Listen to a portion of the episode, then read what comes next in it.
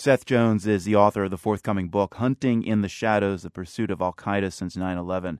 Uh, Seth Jones, why is the U.S. so intent on getting these terrorism suspects to stand trial on American soil?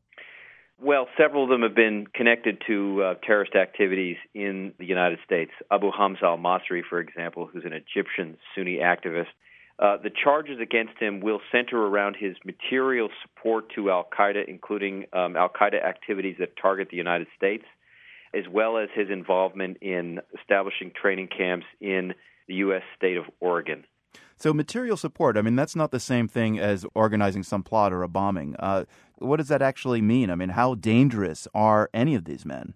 Well, uh, Abu Hamza al Masri, and again, it's not entirely clear what the United States has on him. As we found in previous uh, terrorism cases, when the U- uh, United States decides to formally prosecute someone in court, they will provide information based on signals intelligence intercept, uh, declassified intelligence. So there are some questions about how much involvement he has. If it can be demonstrated that he provided intelligence, money, pushing goods to Al Qaeda operatives overseas to conduct attacks, he will be in pretty serious trouble in the U.S. court system.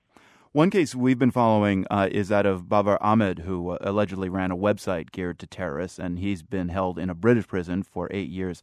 Most people in the U.S. Uh, have never heard of him. Uh, why does the U.S. want him so badly?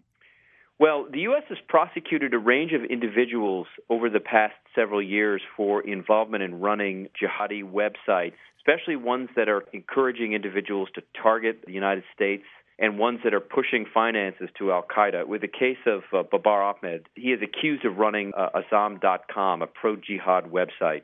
And the issue then will hinge on what connections he has and has had to known uh, terrorists uh, plotting attacks against the United States and its interests. You've been writing about what we learned from counterterrorism strategies since 9 11, Seth. What, what does this case represent to the United States in the fight against terrorism? Well, in the fight against terrorism, this represents a, an increasing shift over the past several years to prosecuting individuals in civilian courts.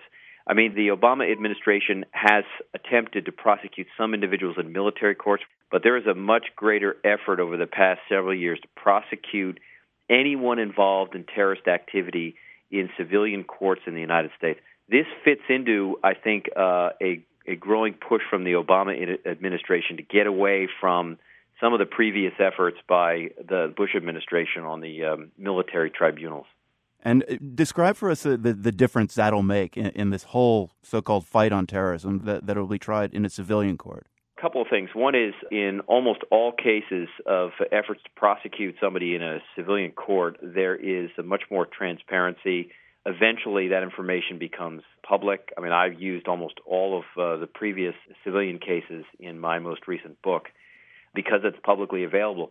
Second, it does add an air of legitimacy to um, prosecution because just the stigma of a military prosecution and a, a military tribunal provides some air of illegitimacy. At least it raises questions about whether it's a fair and open trial. And I think a civilian court with a civilian judge often tends to undermine overseas concerns. Seth Jones, author of the forthcoming Hunting in the Shadows The Pursuit of Al Qaeda Since 9 11. Thanks a lot. Thank you very much.